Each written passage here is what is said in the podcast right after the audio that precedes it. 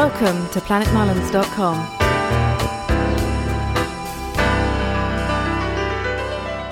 And welcome everybody to another episode of the Planet Mullins podcast. Da, da, da, We're in season two and rolling along, and uh, it's my great pleasure to introduce to all of my fans and uh, the music world out there an incredible composer, multi instrumentalist, and uh, chart-topping sensation in many genres. This is Kit Wakely, ladies and gentlemen. Hey, man. Hey there, Rob. How are you, bud?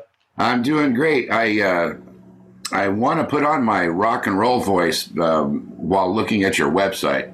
With a fearless, unapologetic approach to music, Kit Wakely creates an electrifying amalgamation of orchestra, rock, EDM, and piano, resulting in an epic cinematic vibe that evokes a variety of emotions.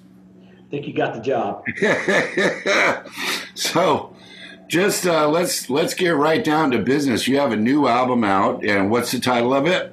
Uh, Symphony of Sinners and Saints. Okay, and I in looking through your uh, website, which is beautifully done, by the way, it says that you've got some amazing guests. You've got uh, Joe Satriani, who is the what does it say? The world's largest selling guitar player in rock. Is that true? Yeah, largest selling instrumentalist of all time. Wow, man! So he beat out Yanni. I, I guess so. That's pretty cool. Been around a while. how, how did you and Joe meet? Um, I emailed him. so, oh wow! Hey, this pandemic, what are you doing right now? So. Oh, okay, so you made this during the uh, during the pandemic times. Yes. Yeah. And then, did you and Joe have you personally met, or just kind of done the uh, sessions over the internet? We've done the, all the sessions of communication over the internet. With right in the thick of what we were doing is when everybody was on, on lockdown, so uh, we were able to make the most of our time. That's really cool. How many songs on the album is he featured on? He did two on this one, and then uh, we liked it so much we did three more for another project.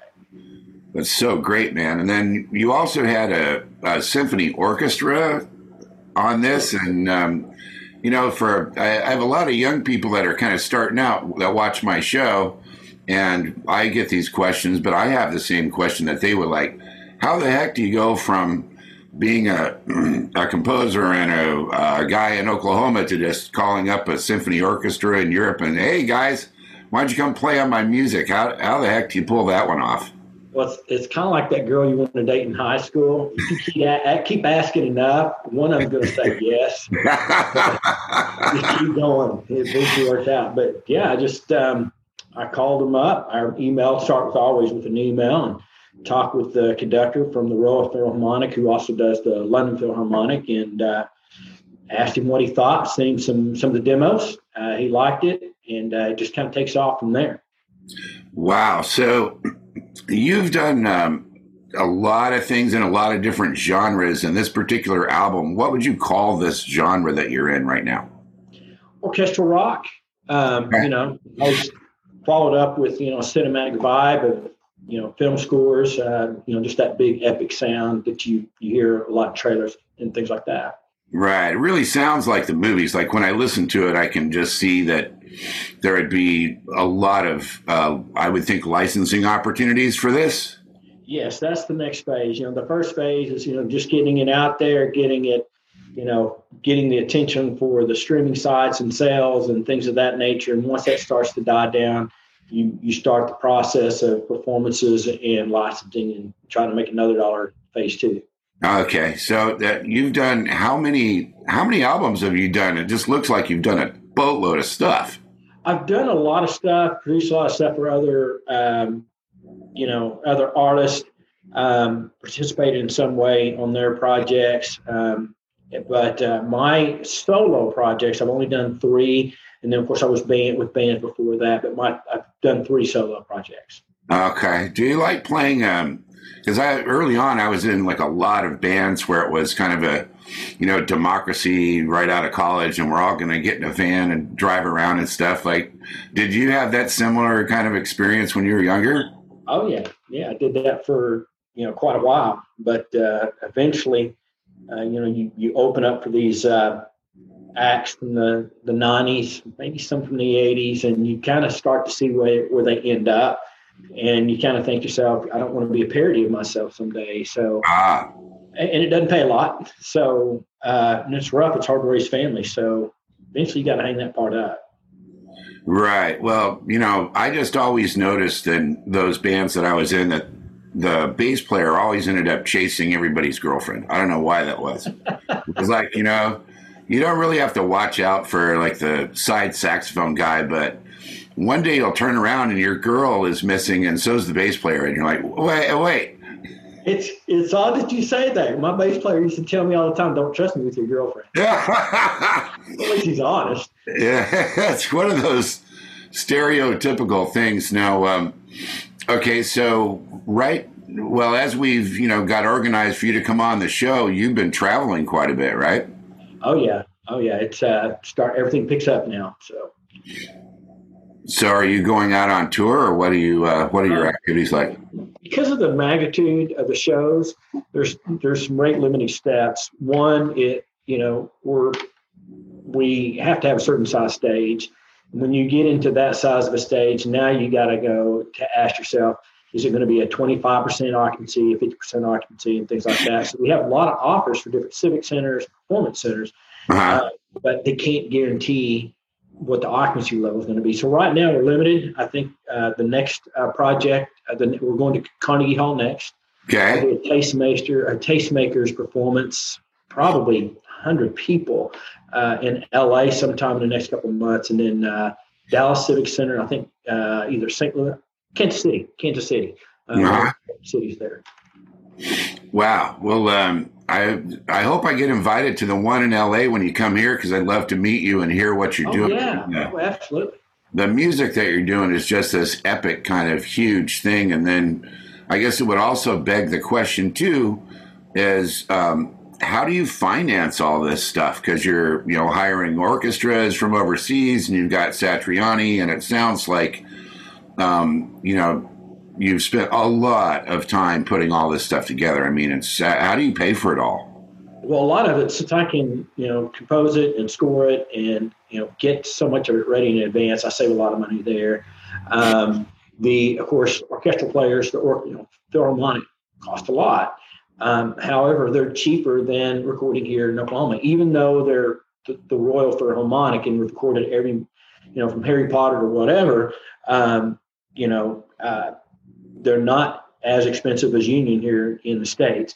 Um, and then after you start to play, uh, I'll kind of keep this generic. After you start to play with certain artists, um, they don't really charge you anymore. Uh, now it's a collaboration. Now it's you know, hey, how do we how do we work together and, and share in, in this project? So that saves a lot.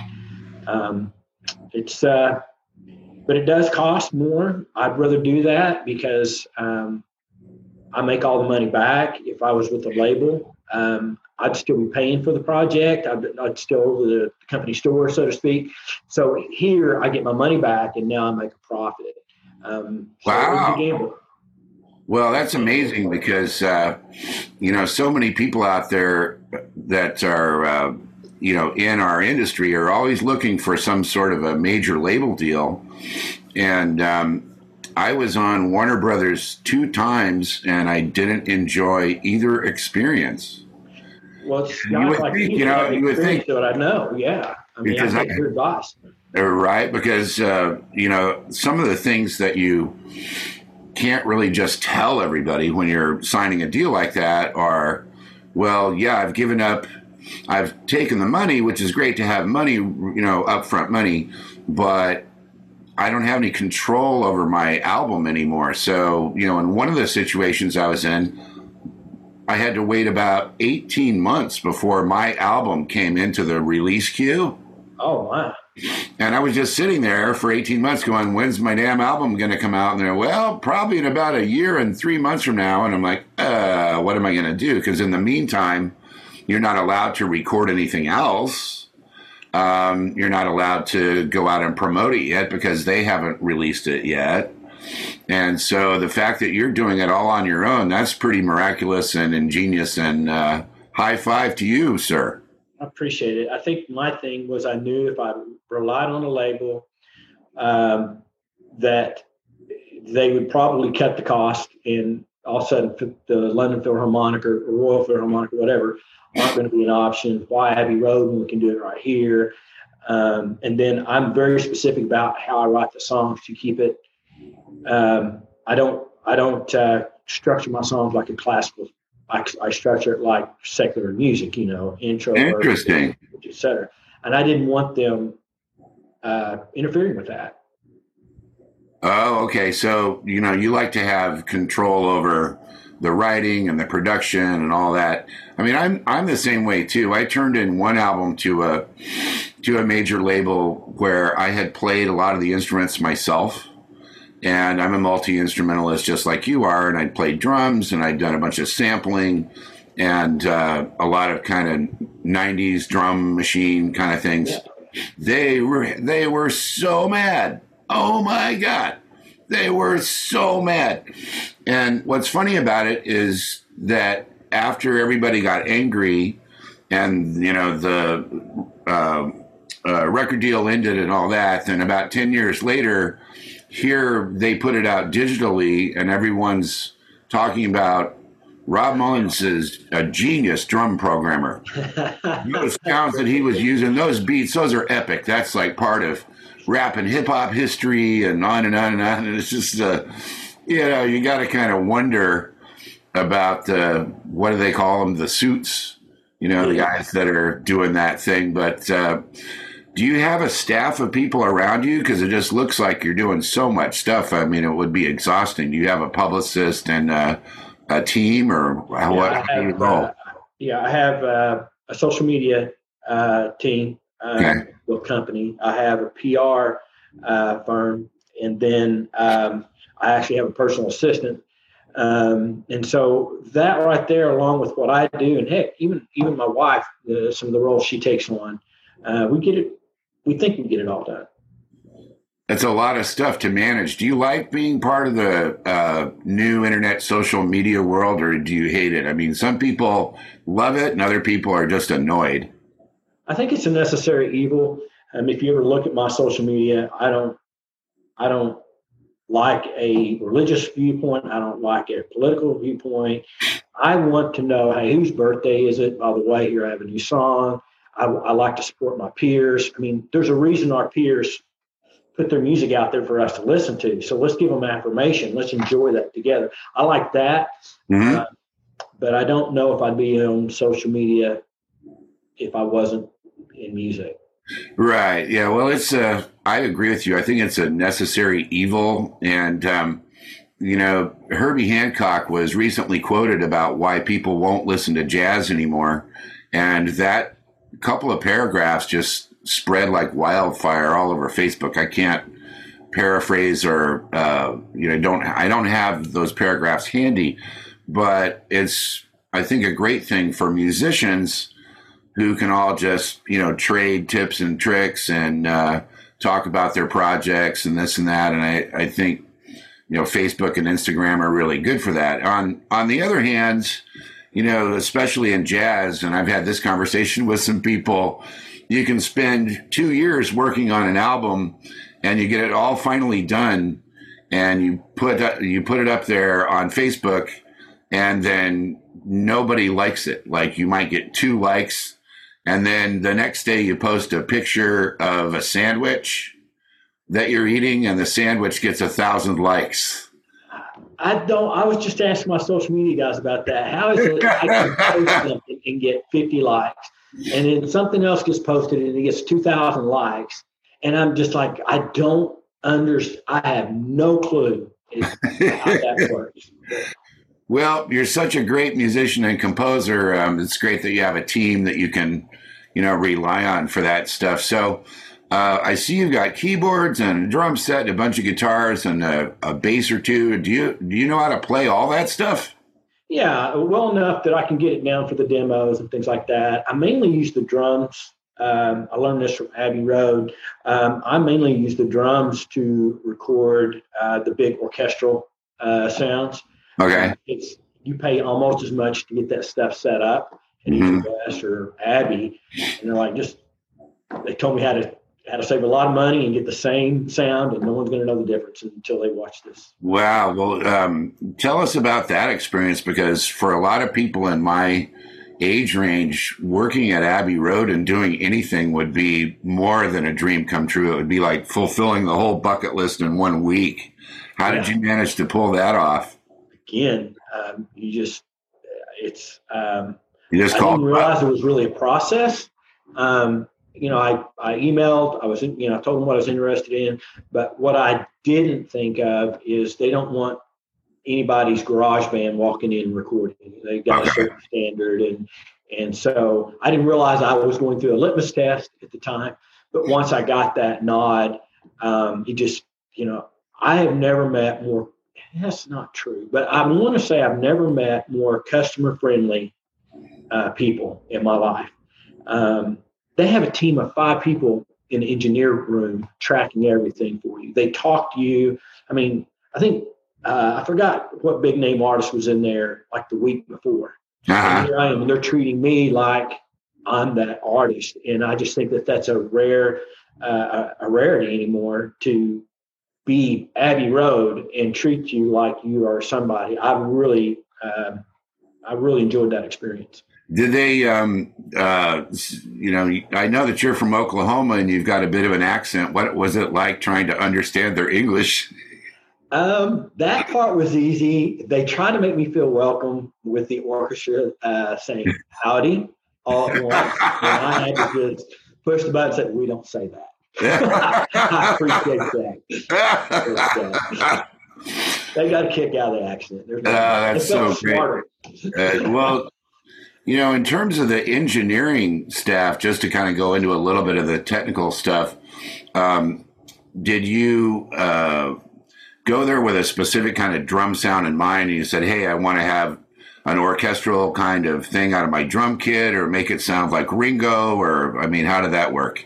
Well, we recorded the drums as you know as drums, rock drums. Okay. And, and it was afterwards in post production that we listened to a lot of uh, Chris Lord-Alge and, and some of those guys who've done Nickelback, Dream Theater, who get that big rock sound without that 80s vibe and we just emulated that sound the best we could. Uh, and that so that's how we got to that sound. Wow, that's that's amazing because you know it's uh, the sonic quality of your project is truly stunning. It's just really, really, really good. And uh, walking through Abbey Road, do they have gold records up there and pictures of the Beatles and all that, or what? What's it like it's, there, man? Uh, Come on, spill it's a haunting experience. It's a very haunting experience because I want to geek out and play on the piano that um, you know it was on Harry Potter, and then I want to turn around and go, "This is where so and so sat to do." Right, right. Yeah, come on. So it's um, amazing. It's a humbling. Uh, it's a it's an experience I'll always remember. So, uh, did you mix your stuff there too? Did I mix it there? Yeah. No, I have a gentleman here in actually in Dallas. Okay. He's won several Grammys. His name's Trey Nagella, and he uh, he is phenomenal. Um, I've I've tried a lot of lots of engineers. I've tried, and I, I, he knows how to find a place with that arpeggiated string while Joe Satriani's playing that clean guitar sound, and you want to hear both. Uh-huh. Uh, it's pristine, uh, very pristine. So he's uh, he's um, very well known for it. There's a reason Epic and Sony and Columbia uh, call him. Okay, so how did you learn how to do all of this amazing stuff that you do? Did you just uh, pick it up one day in high school. That's kind of what I did in elementary school. I just decided I like music. I'm going to take drum lessons. Yeah, I did. I started out with trumpet, and uh, believe it or not, I never learned how to read music. Um, wow. And, uh, I just kept having having fun in bands. I migrated over to keyboards, and um, I knew that got women. So yeah. I had a choice um, in college. I was a percussion major, and I had a choice between kind of continuing with drums or, um, you know, focusing more on the piano. And everybody said, everywhere in the world has a piano, all the country clubs and the churches and the houses, and you don't have to carry anything. So, you know, I was like, oh man, I hate carrying stuff. So I'll just focus on the piano. And now, you know, 30 years later, nobody's got a piano. You can't find a real piano anyplace. These, these bad boys are 75. This this one's only about 30 pounds, but these are 75 pounds a pot. So Oh yeah, anything by Yamaha or Korg that's big, you're you put it in a road case and you you have to have a helper to, to move it, which is crazy. Well, um, one of the things I noticed, uh, wanted to touch on in your uh, uh, bio on your website is that you have an alter ego. Da da da da. You have a, a special EDM name where you go out in secret and you fool the children. you fool the children. You don't come out as Kit Wakely. You come out as Audio Chaos. Da da da da. I, figured I was too old to be an EDM guy, so I just, you know, hid behind, you know, hid behind that name, and um, I like the aggressive nature of EDM and just getting ugly with guitar, and and um, that was a fun project. Uh, did you have a special like mask or makeup or anything that you did to to hide yourself, or by the time you show up, it's too late. they hear the they hear the southern accent. Yeah. Okay. well, Oklahoma is a pretty interesting place to be from. I mean, my uh, dad is from um, Ada, and my mom is from Okmulgee, and I was born there, and um, I don't know how you stand it in some ways because I couldn't get used to a couple of things there. I couldn't get used to the heat and the humidity th- factor. And then Oklahoma has bugs that you don't find anywhere else in the world. Well, I, uh, right, you're laughing because you know what I'm talking about. Absolutely. I live in a more metro area. I spend time in New York and LA, and okay. um, I'm, you know, I, it's odd that you mentioned Ada. I want to throw in real quick. They're doing a documentary right now. It's a pretty high budget documentary. It's it's not. I think Netflix and uh, several are looking at it of all the musicians that have come through Ada, Grammy winners to you know uh, Tony winners, and and I can just go on and on and on. Wow. I'm amazed at the talent that's come through that town. So, Ada, way to go. That's pretty cool, man. Well, I uh, I remember we used to catch fireflies at my grandma's house, and then I saw these things that were they look like centipedes, but you're counting the legs, and you're like, wait, there's like 106 legs on this thing. yeah, that's only in Oklahoma, man. If you're not from Oklahoma, you probably wouldn't understand what we're talking about here. But uh, my guest today is Kit Wakely. He's got a brand new, amazing album. Um, and many others too. This one's called Symphony of Sinners and Saints. And um, the next gig that you're going to be doing is Carnegie Hall, the next show, or tell everybody about your next one. Uh, the one after Carnegie? Or no, the, the very next one uh, coming up yeah, after that, that is, podcast. That is Carnegie. Okay. Uh, we just I just got back from a production meeting up there.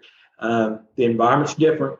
Uh, when you walk to a restaurant, you better have that vaccination card. Oh, right and Carnegie is sweating it. I, I, to be honest with you, I'm kind of sweating it. I'm not.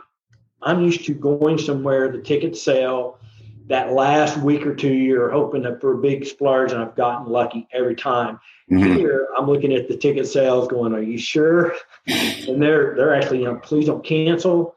Um, we need we need to show this momentum, keep people, um, and then of course they don't let you bring the whole show. Wow. Um, they don't want anyone touching the rigging. They don't. It's a it's a historical uh, it's a historical landmark, so they don't. Want oh, right. uh, mess with much because um, the show's big. It's it's it's a big show. So how many people are how many people are in your show? Let's see here: eight, nine, 10, 11, 12, about right. Wait, wait a minute. 32, 32. And that's on stage. Mm-hmm. Oh my God. Well, we used to do a full orchestra, um, and it just got too hard to navigate. So um, a, a, friend of mine uh, worked with a lot with uh, the Trans Siberian Orchestra, and if you're doing, you're making it way too hard. You know, wow. four strings, five brass. Okay. Um, get a choir, and even that sometimes gets pretty pretty daunting. Uh huh. So um, so it's October 21st. Do I have that right? October 11th. October 11th, Kit will be at Carnegie Hall, and that's in New York City. and you can uh, go to his website, kitwakely.com, for the tickets. And um, wow, it's exciting to meet you, man. It's really. It's really an honor, and uh, everybody go out there and check out his music and his new album. It's a uh, I don't know how to describe it other than the way that he describes it, which is it's a combination. It's almost like a fusion of a lot of things. It's got some cinematic elements. It's got really banging drum grooves. It's got amazing guitar by uh, Joe Satriani. And uh, I wish you a lot of luck and success trying to go out there and tour with something this ambitious, man, because I know it's going to be a challenge. You bet. I appreciate it. I appreciate it very much. Way too good to me. All right, man. Well, uh, if there's anything else you want to talk about or promote, otherwise, we'll be uh, putting this out here. My team's going to get it out here in the next day or two and start letting people know about your uh, your great music. I appreciate it, bud. I really appreciate it so much. All right. Thanks for coming on, and we'll see you next time on the Planet Mullins podcast.